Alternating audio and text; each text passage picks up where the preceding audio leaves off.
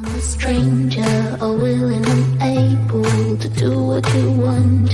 You think I'm a thinker, but I'm just a singer. All busy and pretty, just making believe. Boy, I'm falling, I'm falling, I'm falling, I'm falling, I'm falling. Down to obscurity, don't let me ever be this alone.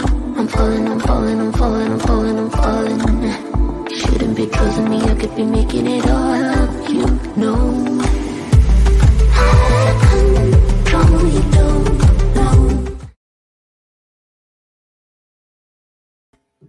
Hola amigos, ¿cómo están? Bienvenidos una vez más a Conversaciones que agregan valor. Hoy tenemos eh, un tema bien importante, pero bueno, antes de comenzar, pues quiero, eh, bueno, cuéntenos de dónde nos acompañan, ¿vale? Este, recuerden que este live es por y para ustedes. La verdad es que yo se los he comentado muchas veces de toda mi semana, este es el, e, es mi día favorito, ¿vale? Porque es cuando más contacto tenemos y porque además abrimos muchas veces estas conversaciones eh, incómodas pero necesarias. Hoy es una de estas conversaciones que más que incómoda, es una conversación que a todos nos debería de, eh, de importar muchísimo. ¿Vale? Ah, bienvenido, querido amigo Elo, desde Curazao. Muchísimas gracias por estar. LinkedIn User, bienvenido. No vemos como por, parte de tu privacidad, pero bienvenido también. Dani, muchísimas gracias por acompañarnos. ¿Vale? También nos está acompañando. Muchas gracias. Nos está acompañando este José Alberto, ¿vale? Eh, nos dice, ¿podemos ver este live grabado? Claro que sí, claro que sí. Se queda tanto en LinkedIn, se queda en nuestro canal de YouTube, se queda también en Facebook. Entonces, claro que sí, aquí se queda, ¿vale? para el gusto de todos y también se queda en, en Spotify, ¿no? Acuérdense que también esto se queda como podcast en Spotify. Entonces, pues bueno, eh, muchísimas gracias desde Lima, Perú. Gracias por acompañarnos, eh, yo, Joanny. Muchísimas gracias. Y también nos acompañan desde España, ¿vale? Qué bueno que están con nosotros porque les repito, este es un tema que nos preocupa, nos ocupa a todos. Mm, justo me preguntaban, oye Ivonne, ¿por qué si de repente hablas de salud mental, este, recursos humanos, eh, riesgos psicosociales? O sea, ¿por qué ahorita traer a un gastroenterólogo? ¿Vale? Y es que es bien importante, a veces no nos damos cuenta porque creemos que somos como legos, ¿no? Y a veces tenemos piezas, ¿no? La realidad es que el ser humano somos un ser integral. Y si tú tienes un tema en tu muela, por ejemplo, con tu muela, afecta a todas tus aristas de vida, ¿vale? Si tú tienes un tema también en tu estómago, también va a afectar todo tu desempeño. Puedes tener todas las competencias y habilidades, pero eh, pues bueno, afecta todo tu desempeño. Además, hoy vamos a ver realmente si es cierto que tu estómago es tu segundo cerebro. No sé si ustedes lo han escuchado, ¿no? Pero yo sí. O sea, realmente tu estómago será tu segundo cerebro. ¿Será cierto que tenemos neuronas en el cerebro? ¿Vale? Y lo vamos a hablar con un experto. Eh, me voy a permitir presentar a nuestro invitado. Él es el doctor Elías San Vicente, él es gastroenterólogo, él es neurogast eh, bueno, se especializó también en neurogastroenterología, que ahorita nos lo va a explicar todavía más, y en endoscopía gastrointestinal. Él es, él es médico eh, eh, gastroenterólogo, egresado del Hospital de Especialidades de Siglo XXI. Él también tiene, y esto me encantó, yo creo que de su currículum por supuesto que todo es bien importante, pero esto para mí hizo la diferencia. También cuenta con un diplomado de bioética y biotecnología de la Facultad de Filosofía y Letras en UNAM y actualmente trabaja como médico adscrito del gabinete de eh, motilidad del eh, Hospital Central Militar, ¿vale? Y dentro de sus publicaciones que están muy interesantes, yo los invito a que visiten su perfil eh, nos maneja también este, o nos invita, ¿no? Con este tema de la enfermedad inflamatoria no tiene edad. Y más que no tiene edad, a mí me encantaría saber, pues bueno, en qué y cómo nos afecta, cómo prevenirlo, cómo darnos cuenta y muchas otras preguntas. Pero traemos con nosotros a nuestro querido invitado. Hola Elías, ¿cómo estás? Bienvenido. Hola, buen día. Muchísimas gracias, Simone, por, por la invitación. Y buen día a todos los, los asistentes. ¿eh? No, al contrario, es que es un tema que de veras a todos nos ocupa y nos preocupa. Y vuelvo a lo mismo, de repente creemos que somos como legos, ¿no? Y que pareciera, ¿no? Salud mental de este lado, eh, salud cardiovascular de este lado. Eh, y no, la verdad es que somos un ente integral, ¿vale? Y si te duele, insisto, ¿no? Si te duele la muela, te duele la muela en todos lados y afecta tu desempeño y afecta, eh, pues vaya, cómo puedes potencializar también tus talentos. ¿vale? Exactamente. Entonces, Elias, antes de empezar ya de lleno con el tema, y mira, nos están acompañando también y te lo quiero mencionar para que veas desde hasta dónde va a llegar tu palabra el día de hoy. Vimos que viene gente de Lima, de Perú, obviamente Ciudad de México, de Curazao, de España, y también nos está eh, eh, eh, llegando con nosotros nuestra querida amiga Ediyeli. Ella es una súper experta en temas de liderazgo y neuroliderazgo convergente y ella viene desde Venezuela, ¿vale? Bienvenidos, muchísimas gracias. Y, este, y así se siguen sumando. Antonio también nos están acompañando, nos está acompañando también nuestro querido amigo Ariel desde Argentina, ah. ¿vale? Entonces, pues bueno, también nos están acompañando Pedro Pineda desde Hidalgo, de aquí de México. Entonces, tenemos muchísima gente. Pero sí me gustaría empezar eh, quién es Elías, por qué medicina y por qué de medicina, por qué gastroenterología. Bueno, entonces yo iba durante la preparatoria para que vean cómo a veces sí sirven las evaluaciones psicológicas y psicométricas. claro. Yo iba para, para química. Yo iba para química, pero durante el último año en la prepa, en el último, lo que sería semestre, solo que yo donde iba sí lo manejábamos por año, me ve la, la, psicóloga, ve algunas de las evaluaciones, me vuelve a entrevistar y me dice, mm, yo creo que tienes mejor perfil para medicina. No me había a mí cruzado, francamente, yo siempre me había concebido en química, pero decido tomar la, la palabra de esta mujer. Ella me dice, la psicóloga, sí, yo te, yo, yo vi tus evaluaciones, ahora que te vuelvo a entrevistar, considero que eres buen candidato para, para hacer medicina. Entro a medicina, obviamente me, la parte de bioquímica y de, de esta parte me empieza a ir súper bien en los primeros meses, en la escuela pues era donde mejor formación llevaba, pero en anatomía yo sí francamente estaba muy, pero muy alejado. Ajá, no, no era una parte que yo hubiera visualizado nunca. Pero increíblemente durante el, la, nuestro segundo módulo de anatomía, que nos toca ver neuroanatomía en la escuela, yo digo, ah, sí, ya entendí por qué estoy aquí. Ah, sí. Entonces veo neuroanatomía, veo en ese módulo a nosotros nos dan todo conjunto, histología de, del cerebro, el sistema nervioso, desarrollo embrionario del cerebro y neuroanatomía finalmente para que todo entre como en conjunto, en hueco y yo dije, sí, no cabe duda, yo seré neurólogo. Ajá. Fue mi, primera, mi primera visión. Eso era parte, lo que nosotros le decimos un ciclo básico, son dos años de ciclos básicos dentro de la UNAM, que es donde yo me formé, y salto a los días de ciclos clínicos en el Hospital General de México. Y durante el tercer año, ya avanzado el tercer año de, de, la, de mi primer año clínico, me llego al pabellón de gastroenterología del General de México, veo lo que es gastroenterología y me encantó. Dije, no, no cabe duda, yo tengo que ser gastroenterólogo. Ya, ya dejé la idea de, la neuro, aunque siempre mis compañeros de referencia me llegaron a, a conocer porque era muy bueno y hasta la fecha soy muy bueno en neuroanatomía. Ok. Entonces ya llego yo hago mi examen nacional de residencias, precisamente me aceptan dentro del Instituto Mexicano del Seguro Social para hacer mi residencia en medicina interna y poder derivarme a gastroenterología. Ya termino, cuando llego a, increíblemente a la raza me decían, pero ¿por qué no eres neuro si, si manejas tan bien este, neuroanatomía? Pues, ajá.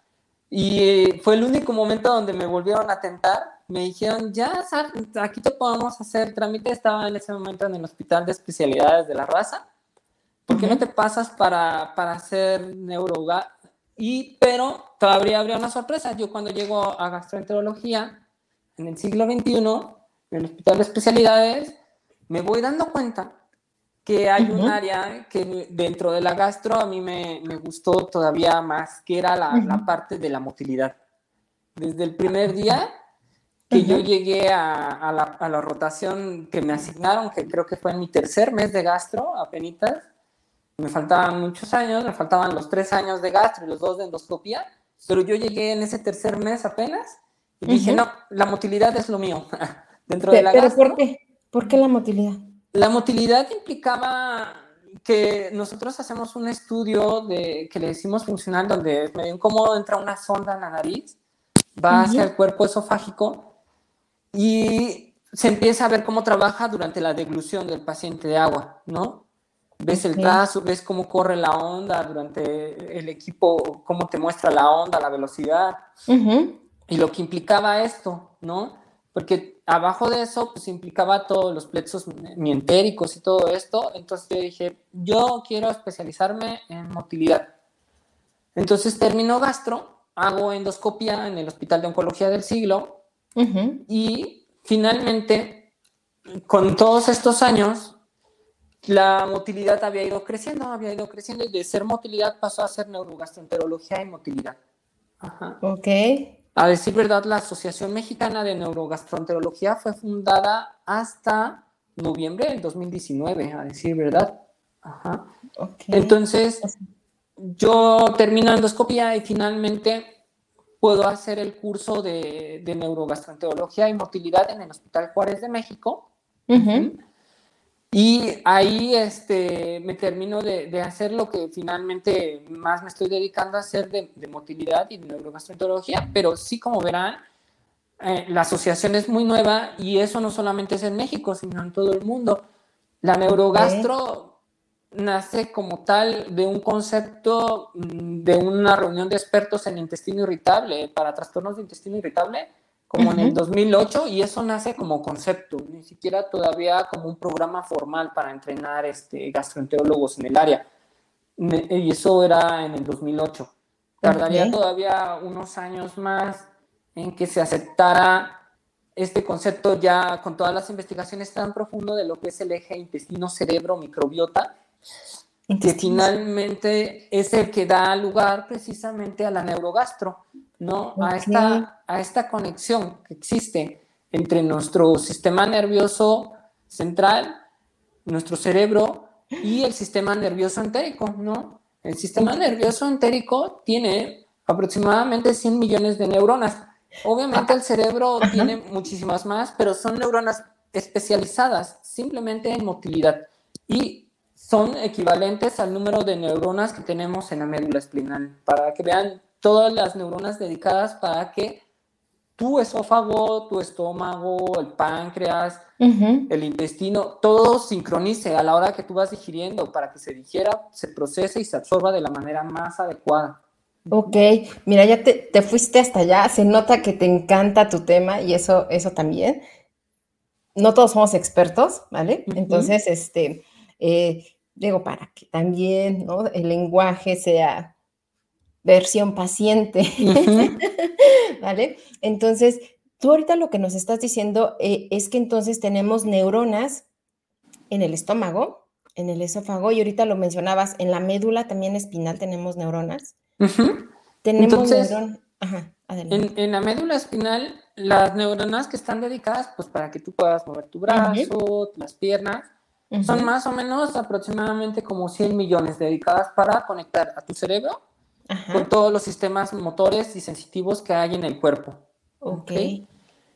El intestino, en, en, general, y ahí decimos nosotros eje intestino-cerebro, pero a decir verdad, hay neuronas en esófago, en el plexo, en los plexos submucosos, en el mientérico, hay neuronas en el estómago en la misma disposición, Ajá. hay neuronas mmm, que son que fueron las primeras en estudiarse precisamente porque eran las más accesibles más que del cerebro, a decir verdad, las, las tinciones de, de, los maestros como el doctor Cajal fueron la mayoría de, la, de los montajes ciertamente hechos del sistema nervioso, pero muchos también se hicieron de las neuronas que se habían localizado en intestino.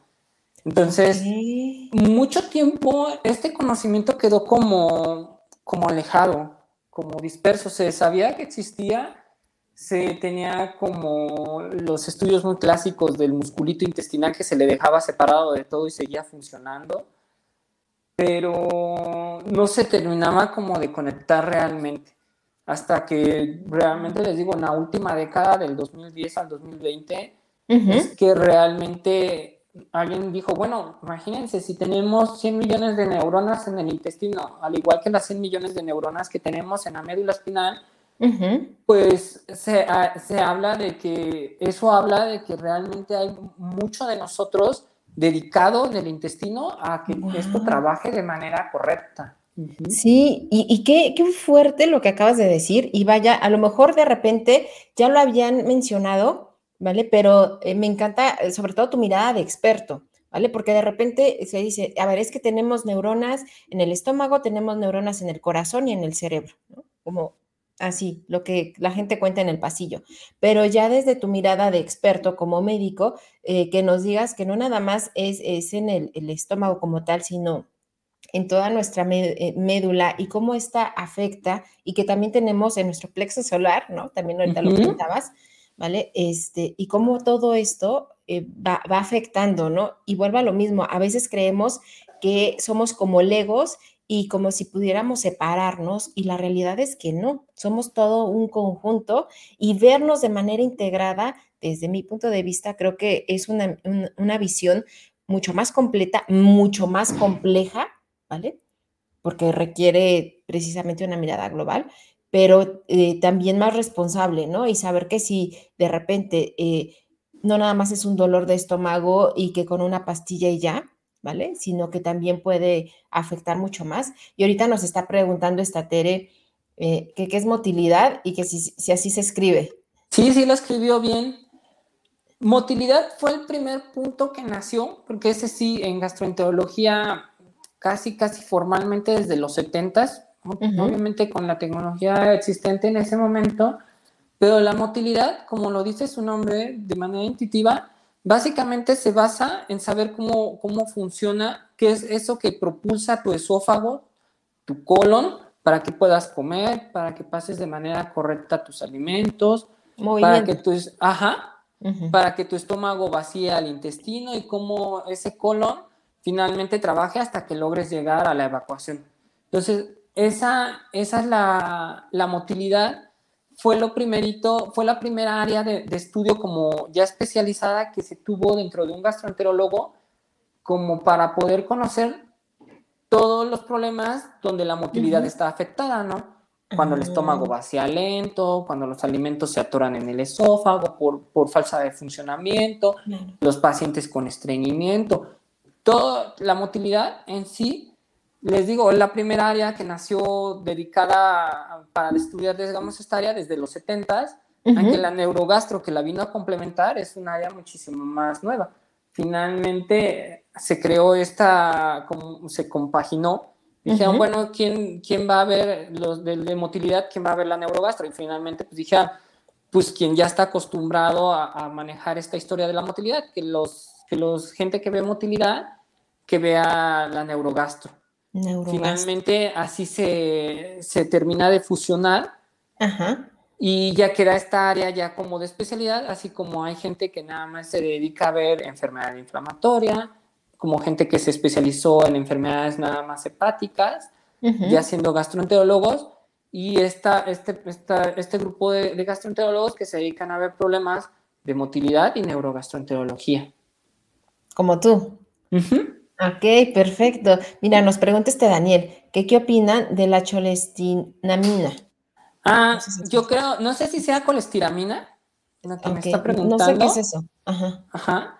Que la colestiramina es un medicamento precisamente que se mm. usa, ¿eh? Aquí para, ah. precisamente para ciertas enfermedades hepáticas, ¿eh? Y okay. aparte de otros pequeños usos que se le llegan a dar, no solamente para enfermedades hepáticas, ya ahí sí como gastro, nosotros lo llegamos a usar hasta para otros detallitos Uh -huh. Ok, entonces como que dependerá de, de, de la enfermedad, del uh -huh. cuadro clínico como tal. Sí. Ok, ok. Oye, qué interesante lo que nos estás comentando y bueno, se nota tu, tu pasión. Entonces, a mí me encantaría que, y, más porque también he visto tus posteos y sé que también eh, te preocupa y te ocupa también la parte de la salud mental, desde tu experiencia, desde tu visión, ¿qué tiene que ver o qué tendría que ver, ¿vale? ¿Qué ¿Cuál sería la relación entre nuestra salud intestinal y nuestra salud mental? Muy bien. Aquí va donde empieza a enlazarse y donde empieza a, verse realmente el, enlace que hay entre el eje intestino-cerebro. Ok.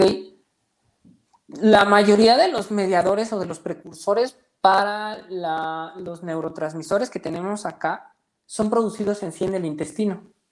A decir verdad, nuestro intestino, ya en el eje, en su, el sistema nervioso entérico, tiene más de una manera de comunicarse con nuestro cerebro. Pues obviamente como son estructuras tan grandes, una sola línea no les bastaría, ¿no?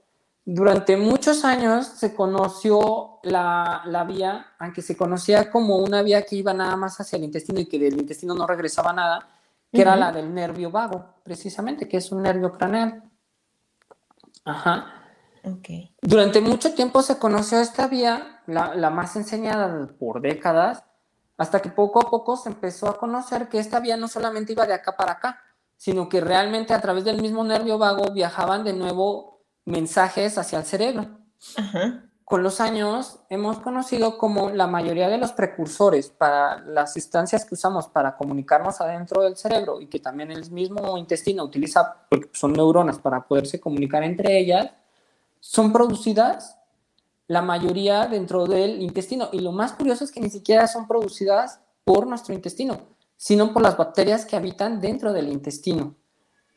A base de lo que nosotros comemos y producto de la fermentación y algunas otras cosillas, son finalmente producidas los precursores para poder producir, por ejemplo, serotonina, para mm. todas estas cosillas de la gabapentina o, o, precursores para los verdaderos este, hay todo un sistema para, producir todo este tipo de precursores que logren pasar hacia el torrente sanguíneo, que logren atravesar la barrera que hay en el cerebro y que adentro, ya las neuronas adentro se encarguen de producir con esos precursores, ahora sí sus transmisores, para trabajar.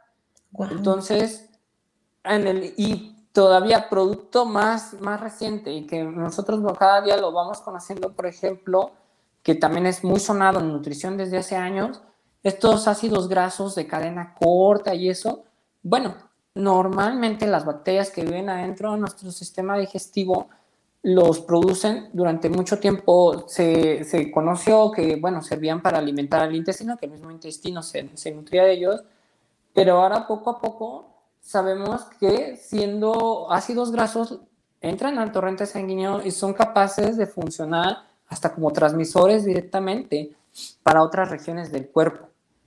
Entonces, obviamente que si un intestino está enfermo, pues deja de producir precursores, deja de producir ácidos grasos. Serotonina. Serotonina. Deja de, tener o de mandar el mensaje correcto, por ejemplo, a través del nervio vago hacia, hacia los núcleos que se encuentran en la médula oblonga, en, la, parte, en la parte baja del cerebro, que todavía no son los hemisferios pero todas estas, todas estas maneras de comunicarse son, y no te estoy contando todavía los mensajes que pueden llegar a comunicarse a través del sistema inmunológico, que está muy relacionado el intestino, que también entra, entra también en juego para, para ciertas comunicaciones. Entonces, tenemos una, una variedad de, de sistemas para lograr mantener la comunicación fluida de ida y de regreso del intestino al cerebro y del cerebro al intestino. No solamente una sola. Los precursores, el nervio vago, ácidos grasos de cadena corta, son y son de lo que tenemos descrito actualmente, porque todavía se sospecha que pueden haber todavía vías todavía que no tenemos totalmente caracterizadas, que están constantemente comunicando a nuestro cerebro con todo nuestro sistema nervioso entérico. Qué interesante. Eh, yo tengo otra pregunta, pero también quiero pasar las preguntas que te están haciendo, porque ya tengo otra pregunta. Pero bueno, nos pregunta este Ariel, dice, pregunta, ¿por qué los gastroenterólogos llaman colon irritable? Y justo de eso estábamos hablando antes del live. llaman colon irritable a todos los trastornos provocados por desequilibrios emocionales, estrés, nervios. Ok. Hace más o menos a principios de los 90, formalmente, esta, esta, situación se empezó a investigar porque empezó a crecer precisamente este tipo de, padecimientos. se, se, reunió el primer grupo de expertos a nivel mundial, hicieron y crearon para el 94 más o menos un sistema de catálogo de, de trastornos que básicamente el primer punto era que eran diferentes a lo que pasaba como cuando tienes una hepatitis, que tú encuentras tanto laboratorios como el órgano enfermo. Lo mismo que pasaba con enfermedad inflamatoria, que tú encuentras el colon afectado, las biopsias son raras y, y también los laboratorios. Pero estos pacientes les iban sacando laboratorios, pero no les encontraban nada, ¿no? No se encontraba, no se veía daño en la mucosa, los laboratorios salían normales, pero los síntomas ahí estaban, ¿no? Entonces, durante y conforme fueron pasando las décadas y, ya para los noventas, este número de pacientes iba siendo cada día más grande, en especial en las regiones del, del occidente del planeta. Finalmente se reúnen este grupo de expertos, crean una primera clasificación de estas enfermedades, que precisamente nosotros le decimos Roma, y el colon irritable pasaría a conocerse como intestino irritable. ¿no? Okay. Con, ya con los años este, esta clasificación de Roma se iría actualizando, la última que nosotros usamos es 2017, y también se empezó a quitar esa idea también que a veces todavía en muchos lugares se tienen de que es que tú estás nerviosa y por eso te enfermas. Ajá. Ajá, ¿no? Y no es así. Esa parte poco a poco con esta última década le hemos ido aprendiendo que sí juega, y es un porcentaje importante, pero no es todo. Que sí existen alteraciones en ese sistema nervioso entérico que tal vez nuestra tecnología actual no nos permite todavía con un estudio sencillo encontrarlo, como una panendoscopía o una colonoscopía, una cápsula endoscópica, que si la meto yo en enfermedad inflamatoria y luego, luego veo las úlceras. Aquí no pasa lo mismo, pero sí sabemos que hay un defecto en el sistema nervioso entérico, ¿no? Que ha empezado a surgir una comunicación anómala por el estrés en este, a nivel del sistema nervioso central y que obviamente eso empieza a influir en, el, en, el, en, el, en todos estos síntomas que empieza a presentar un paciente con intestino irritable, que se inflama, que le duele, y obviamente el intestino irritable es uno y, con sus subvariedades, pero en el sistema de clasificación de los trastornos del eje intestino-cerebro, que es donde entra el intestino irritable precisamente, tiene otros como 23 hermanos que precisamente son diagnósticos que abarcan desde el esófago, pasan por el estómago, por el intestino, hasta llegar hasta el, el recto y el canal anal, y que implican trastornos precisamente del eje intestino-cerebro-microbiota, ¿no? Donde ciertamente hay una parte de donde el estrés juega un papel importante. ¿Por qué? Porque amplifica las señales de cortisol, ¿ok? Pero que no son solamente el 100%. Esa idea de que es que tú estás nervioso, tómate esta pastilla para que se te quiten los nervios, para ver si se te quita lo nervioso, no yo como neurogastro ciertamente uso neuromoduladores precisamente que de manera inicial nacieron en psiquiatría, que son antidepresivos, que son antidepresivos duales, para intentar regular al sistema nervioso entérico, pero si mi paciente ya tiene un rasgo de personalidad o de plano clasifica para algo que nosotros le decimos un trastorno ya de G1, bueno, lo tengo que mandar con alguien directamente de psiquiatría para que inicie tratamiento, ¿no? O aprovechando que, y, cada día acá nosotros en, gastro, en especial en la parte de neurogastro, las terapias cognitivo-conductuales cada día van ganando más, más atención para intentar resolver este tipo de problemas. Qué interesante. Bueno, de aquí me surgen 1500 otras preguntas más, la verdad. Creo que creo que eh, respondiste bastante bien, ¿no? Eh, la parte de la pregunta, ah, vienen muchísimo más preguntas Nos pregunta esta Mónica Navarrete desde Chile. Ella nos dice, ¿es imperioso realizar exámenes invasivos como manometría esofágica en personas que causan un tipo de cáncer? Bueno, para que vean la manometría, que es un estudio que yo hago mucho ¿Ah, por el sí? lugar donde estoy, ¿De- en de el qué se trata de la manometría? Y entonces la, la manometría, la de esófago específicamente, involucra meter un catéter de como 4 milímetros de diámetro Ujú. que entra por la nariz y va hacia el esófago. O sea, pasa a la garganta, finalmente se aloja en el esófago Ujú. y con ese, con ese, con esa, precisamente con esa sonda es como iniciaron los estudios de motilidad. Ah. Con la tecnología fue cambiando, obviamente, saltamos de, de estudios muy sencillitos donde nada más veíamos rayitas a Ujú. estudios donde yo puedo ver todo el esófago en un solo trago, lo veo de colores. Quienes me, me han llegado a ver a veces en el Instagram en especial o en alguna otra, llego a subir algunos, porque es muy curioso, como si fuera una pintura de arte abstracto, Ujú. donde ves rojo y azul, pero es un esófago trabajando. Ajá. Entonces, es- a mí se me hace muy curiosa esa historia de cómo tú puedes ver como si fuera un- una serie de colores en la pantalla, pero para mí, al, al verlo, sé que es un esófago, nada más de verlo, sé que es un esófago trabajando bien, o sé que es un esófago que tiene tal enfermedad. Y la manometría esofágica está más que para personas que tienen cáncer, está dedicado ese estudio, y así se creó, para pacientitos que tenían problemas que se les atoraba el alimento. Ajá. Ok. Que tenían lo que nosotros le decimos disfagia, que es dificultad para pasar los alimentos. Y que una parte puede ser esofágica, aunque hay otra, una buena parte que, se, que es en cabeza y cuello, pero esa manometría está reservada precisamente para esos pacientes que se les hace estudio, ven que en la endoscopia no hay nada en el esófago, así muy visible, una, una zona cerrada, un tumor, precisamente un cáncer, y si no tiene nada de eso y le sigue costando trabajo pasar los alimentos, en ese momento dicen, bueno, a Elías hay que hacerle una manometría a ese paciente, ¿no?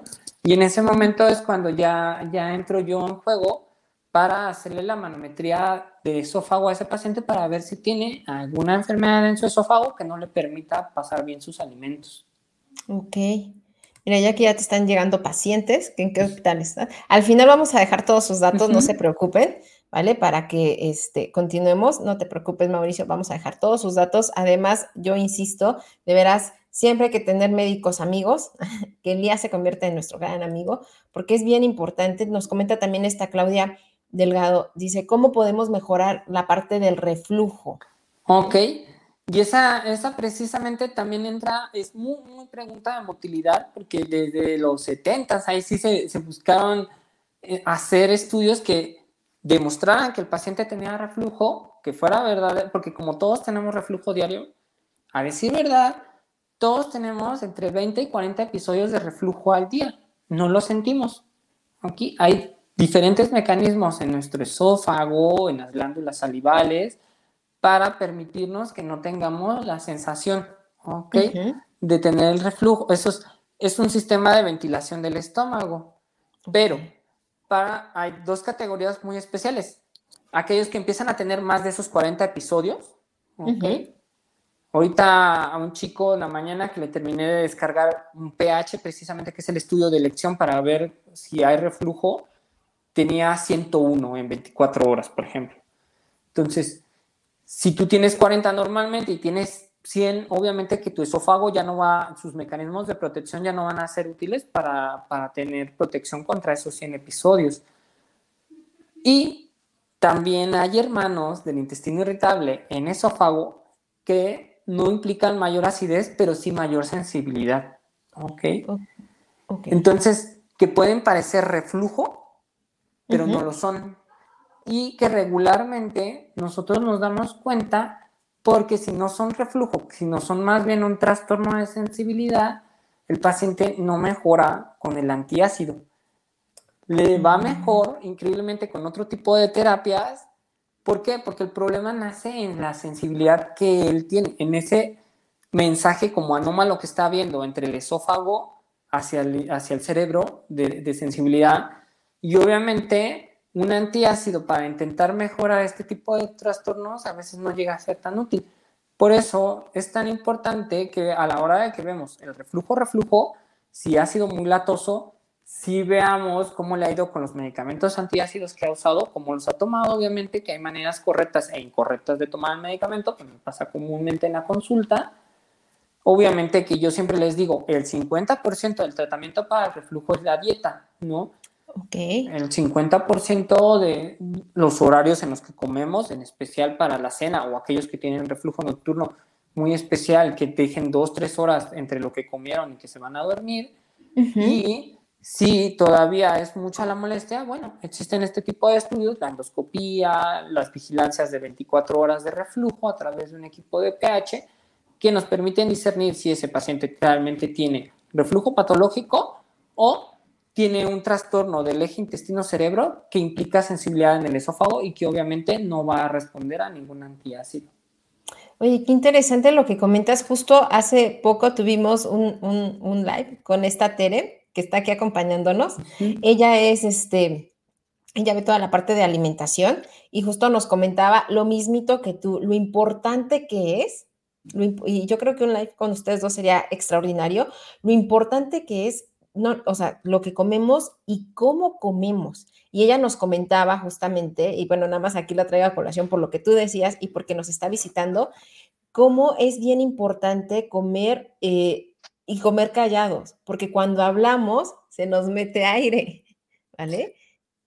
Eh, sí, yo vi ese día el live, ah, precisamente porque la alimentación consciente Sonaba raro, pero yo mismo se las digo a mis pacientes porque increíblemente llegan a surgir problemas en el esófago o en el estómago simplemente por el hecho de que están, de que no mastican de manera correcta o que están haciendo otra cosa mientras comen o que están hablando mientras comen y están hablando bastante.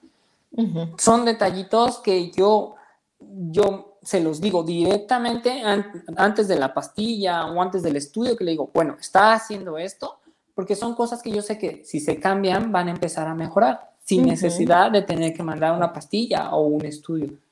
Exacto.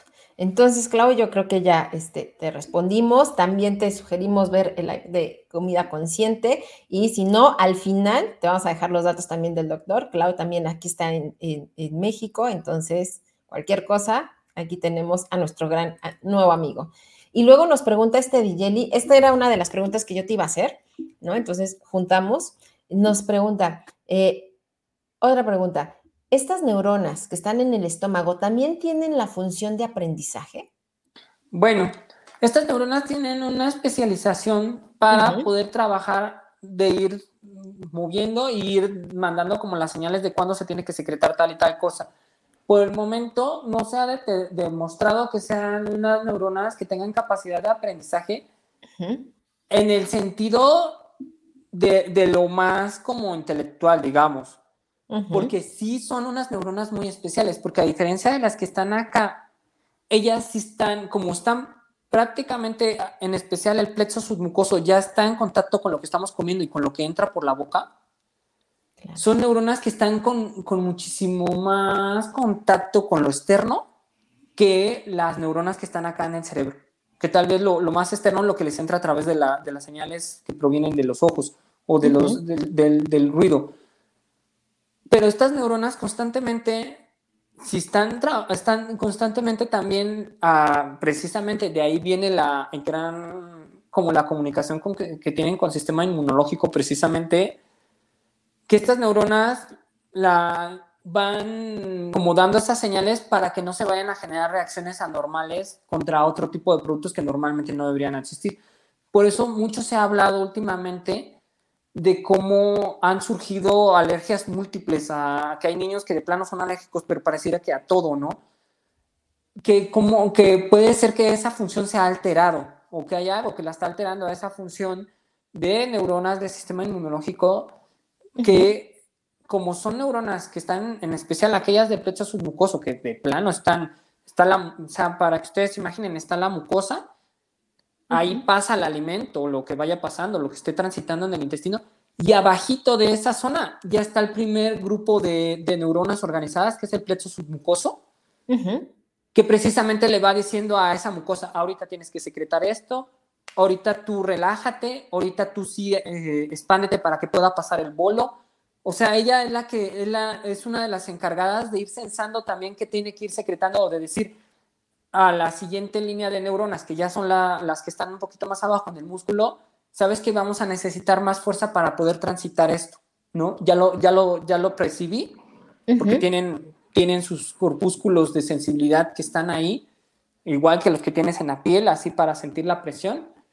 Y estas neuronas, como verán, pues tal vez de ese aprendizaje como intelectual, no, no de capacidad, no, pero sí tienen cierta capacidad para irse comunicando entre ellas. Exacto. De decirle, y eso era lo más increíble, porque ese, eso que nosotros le hicimos un sincicio, que es esta comunicación que tiene de, múltiples, eh, increíblemente entre neuronas y por ejemplo el músculo que está arriba o abajo de ellas, tienen directamente conexiones una con otra, que es diferente a, por ejemplo, cómo está nuestro cerebro. Son neuronas que se comunican entre ellas y con, las, y con unas células de soporte que son oligodendrocitos, ¿no? Y algunas células inmunológicas que andan por ahí rodando. Pero en el, en el sistema digestivo, que están más en contacto, ellas tienen conexiones directas con el músculo, con, con, la, con, las, con, alguna, con algunos sistemas de glándulas que se encuentran en la mucosa hasta por ahí algunos llegan a decir que con las, con las células inmunológicas que andan rodando por ahí en el sistema digestivo, que hay,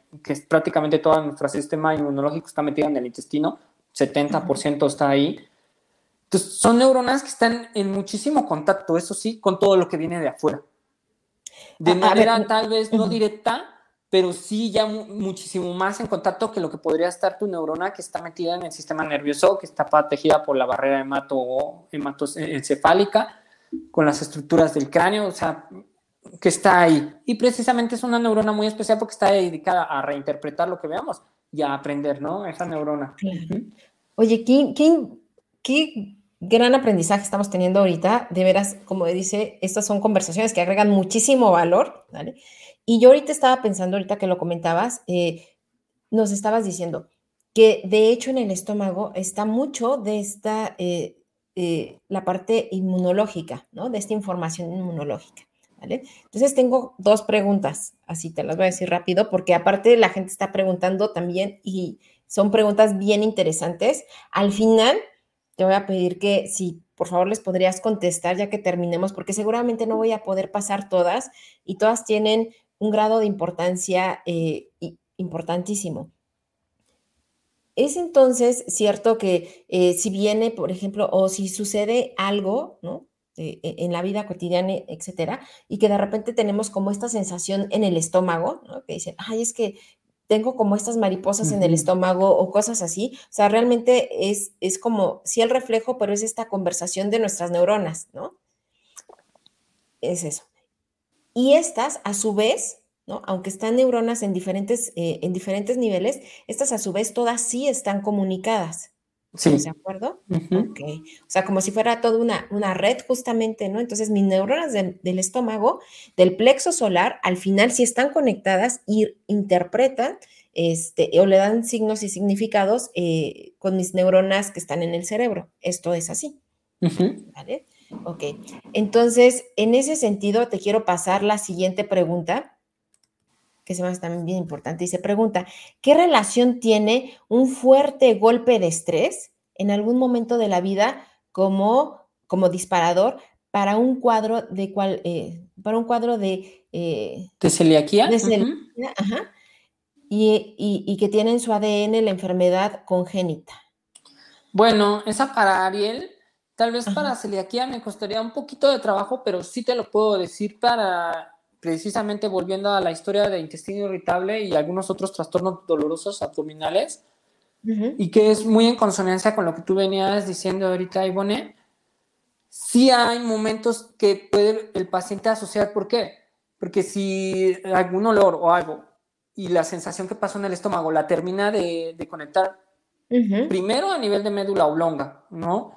En el bulbo raquídeo, que hay unos que ahí son como la primera estación ya central que toca la información directamente de nosotros, del intestino, a través del nervio vago y otros, otros neuromediadores. Pero ahí va el problema.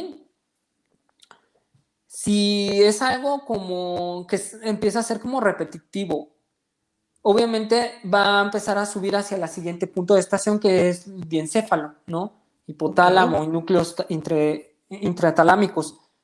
Y ellos sí ya tienen capacidad de proyectar hacia la corteza cerebral. Entonces, por ejemplo, eh, por eso llega a ser tan problemático para nosotros síndromes dolorosos abdominales, porque ya es un dolor que se, que se sensibilizó el paciente y ya pasó de estar aquí a estar acá. Claro. Ok. Entonces, ¿por qué? Porque fue recorriendo todo el camino. Sí, exactamente, está conectado y de acuerdo a lo que va, se, va requiriendo, se va, se va, va habiendo como comunicación en los diferentes niveles, ¿no?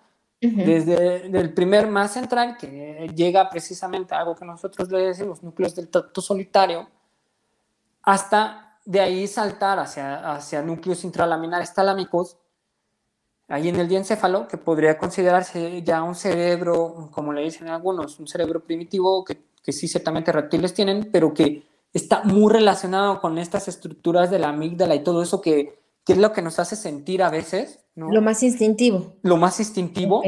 Y obviamente que en algún momento, si se sigue repitiendo eso, pues finalmente va a terminar de proyectarle a, a, las, a, las, áreas de corteza sensitiva.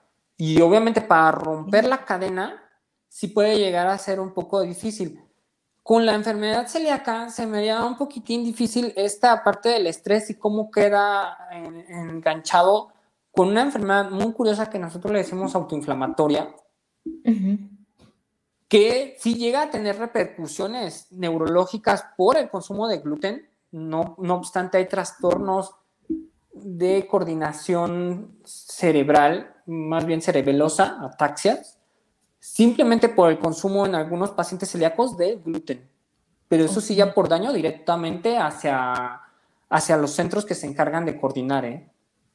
Fíjate que estaba pensando, y bueno, ahorita te va a pasar otra pregunta, ¿no? Porque, y, ya tenemos 46 minutos, esto ya debería de haberse acabado, pero no. Este, porque, por ejemplo, ahorita que, el, y relacionándolo con la pregunta, ¿no? Estos disparadores, pensaba en estos temas que traemos muy a colación actualmente, desafortunadamente, como el burnout, ¿vale? Ah, o, que, por ejemplo, hemos pasado una, una, estos dos últimos años una serie de eventos desafortunados, muchos disparadores, ¿vale? Muchos disparadores y, y, y cómo esto se, se ve reflejado en toda nuestra salud física, mental, y claro, ¿por qué? Porque todo está relacionado, justo como lo acabas de, explicar. ¿Vale? Entonces, qué importante es hablarlo eh, en serio y, y, lo que mencionamos aquí muchas veces, ¿no? O sea, tomarnos en serio nuestra salud física y mental y hablar con expertos. ¿Por qué? Porque de repente, pues a lo mejor yo puedo tener una idea, pero mi formación es una, entonces, si te, ahora sí que zapatero a tu zapato, ¿no? Si te duele algo, pues bueno, ir con el especialista, aquí tenemos un gran especialista. Muchísimas gracias. Y eh, Moni, con, con, esta pregunta también vamos ya a empezar a cerrar. Nos dice esta Moni, dice, doctor, derribemos mitos. ¿Qué tan invasivos son los cítricos en nuestro organismo eh, vinculado al reflujo? Al reflujo, sé lo que veía Sí, muy, muy comúnmente durante mm, las dietas, precisamente para intentar disminuir el reflujo, mm, se quitaba cítrico y chile y esto, pero realmente el que sí es muy latosín para la historia del reflujo, uno sí pueden ser las cositas estas de las grasas, en especial cuando entran como en, empanizados, en frituras, por el tipo de, de aceite que es que llega a activar algunos receptores. Y en el estómago favorece que se vacíe lento por mera física. Si el estómago se vacía lento y tiene más tiempo la comida adentro, pues es más fácil que se refluya de nuevo hacia el esófago, ¿no? Pero de acuerdo a cómo se vaya, yo siempre lo voy viendo cómo, cómo lo va sintiendo mi paciente. Si no le da, si no le da tanto problema el jugo de naranja o algo, el café, mientras sean dos tazas, no, también no vaya a estar tomándose ahí un litro. Yo se los dejo a que tengan el reflujo. Ajá. ¿Por qué? Porque si veo que no le está dando problema, la parte del café con todos los fenoles que tiene para el intestino y todo, o sea, es, es, es, es hasta, hasta beneficioso. Entonces, no necesariamente el cítrico va a desencadenar el reflujo. Puede ser que si el paciente ya tiene un mecanismo que está fallando de defensa de su esófago, de la unión, pues obviamente que si toma un cítrico y este mecanismo ya no está bien, pues obviamente se le va a regresar y le va a molestar más. Pero eso es secundaria al, al, defecto, ¿no? No al propio cítrico que lo haya desencadenado. Son muy poquitas cosas. Si hay alimentos que sí relajan la unión del estómago con el esófago, chocolates, algunos tipos de jitomates, mentas, que sí hacen que la unión se relaje y obviamente pues eso va a favorecer a que, a que el reflujo inmediatamente empiece, ¿no? Ok, muchísimas gracias. Miren, ya estamos como por, por terminar. Se quedan un montón de preguntas, un montón de preguntas eh, que me encantaría pasarlas, pero también sé que él, nuestro doctor, nuestro nuevo amigo en la comunidad, tiene consulta, ¿no? Entonces también quiero eh, respetar ese tiempo y tampoco me gustaría cortar una pregunta a la mitad porque quiero y, que nos regales todos tus datos. La verdad es que queremos saber más. Yo todavía tengo como cuatro preguntas. Te quería preguntar del kefir. Te quería preguntar mm. también de, bueno, diferentes enfermedades mentales que a lo mejor seguramente deben de estar más alineadas con ciertas también enfermedades gastrointestinales muchas otras cosas y también la comunidad te está preguntando un montón. Tenemos la pregunta de, eh, eh, de, de, Arnoldo, que también se quedó, Clau, ¿no? Que también bueno, te dice gracias y también nos está este, preguntando cosas. Francisco, él nos acompaña desde Italia, ¿vale? Y también, este, pues bueno, está aquí conversando con todos nosotros. Moni, que también nos sigue preguntando, y son preguntas bien importantes, vuelvo a lo mismo, no somos legos, ¿no? O sea, estamos integrados y, y ya lo vimos, pero eso sí, siempre hay que ir con nuestros amigos especialistas, ¿vale? Para tener una mirada real y una mirada eh, responsable, es bien importante tener esta mirada responsable con los especialistas. Yo les eh, pido nuevamente, ¿no? Que visiten eh, su perfil. Él está tanto aquí en LinkedIn, pero también está en, en Instagram y nos regala información bien valiosa para todos. Entonces, me encantaría, bueno, primero te quiero agradecer, ¿vale? Por tu tiempo, por tu talento, porque se nota que te apasiona tu trabajo, ¿vale? Y, tu labor y, ese servicio que das a la comunidad que es súper valioso y te lo quiero agradecer muchísimo. Y me encantaría que eh, antes ya de despedirnos, que nos dejes tus datos, dónde podemos encontrarte, este, si queremos una consulta, si das consultas virtuales, eh, porque hay mucha enfermedad gastrointestinal por aquí. Ok, bueno, yo para consulta presencial estoy en la Ciudad de México, en el Hospital Ángeles Metropolitano, que se encuentra en la colonia Roma Sur. Exactamente es Tlacotalpan 59. Y de ahí ya me, me, pueden buscar en lo que es la Torre Diamante en el consultorio 305. Ajá. Ahí les dejaré los datos si es necesario de teléfono y eso para, para agendar. Y sí, sí doy también la, la, consulta en línea, que sí en estos dos años de la pandemia la, he empezado, ya me ha tocado ver casos de Perú, he dado consultas a chicas europeas del este, entonces sí, sí he estado atendiendo en línea, ¿ok? Sí, es muy cierto en esta historia que me decías de las enfermedades mentales y precisamente cómo la microbiota empieza a, a en Alzheimer, en Parkinson, a jugar un gran papel, que algunos piensan que se podría curar desde ahí. Entonces, sí, no creas, y bueno, sí lo, estoy al, al, tanto de ese tipo de información, pues es el área que estamos revisando. Entonces, sí, y sí, me pueden encontrar como Elías San Vicente, acá en el, en el y como doctor Elías, gastro, en, eh, en, el Instagram. Sí, siempre busco que la información sea pues, muy chiquita, pero muy veraz. Y otro punto de vista, ¿no? A veces, este, yo sentía que a veces era como muy repetitivo precisamente esto último que, que repetían, de que el chile y el reflujo, y empezar a descubrir toda esta área nueva, Ajá, de que estamos más conectados y más alguien que es fan de la comida como yo, pues obviamente me gusta que a, mi paciente que no quede con, con, dietas tan restringidas si no lo necesita, ¿no? Para, yo soy súper fan de, de, comer, de comer bien y, y, precisamente y de manera consciente. Ok.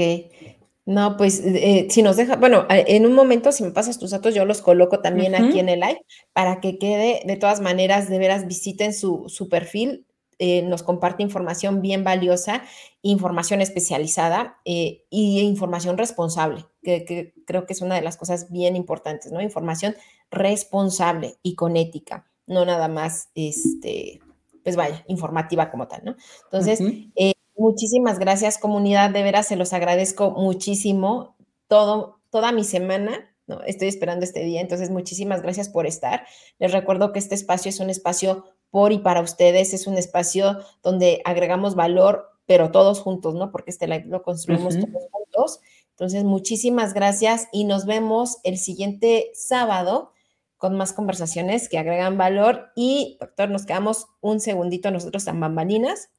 Y por mientras nos despedimos, comunidad hermosa, muchísimas gracias. Nos pueden escuchar por podcast. este podcast se va a subir el día de hoy, también en Spotify. Nos pueden escuchar por eh, YouTube, que también se quedó una pregunta ahí en YouTube.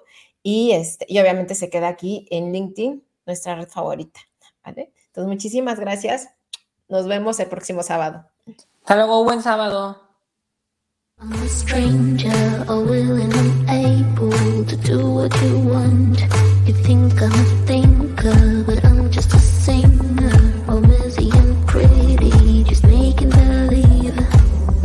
Boy, I'm falling, I'm falling, I'm falling, I'm falling, I'm falling. Down to obscurity, don't let me ever be this alone. I'm falling, I'm falling, I'm falling, I'm falling, I'm falling. Shouldn't be trusting me, I could be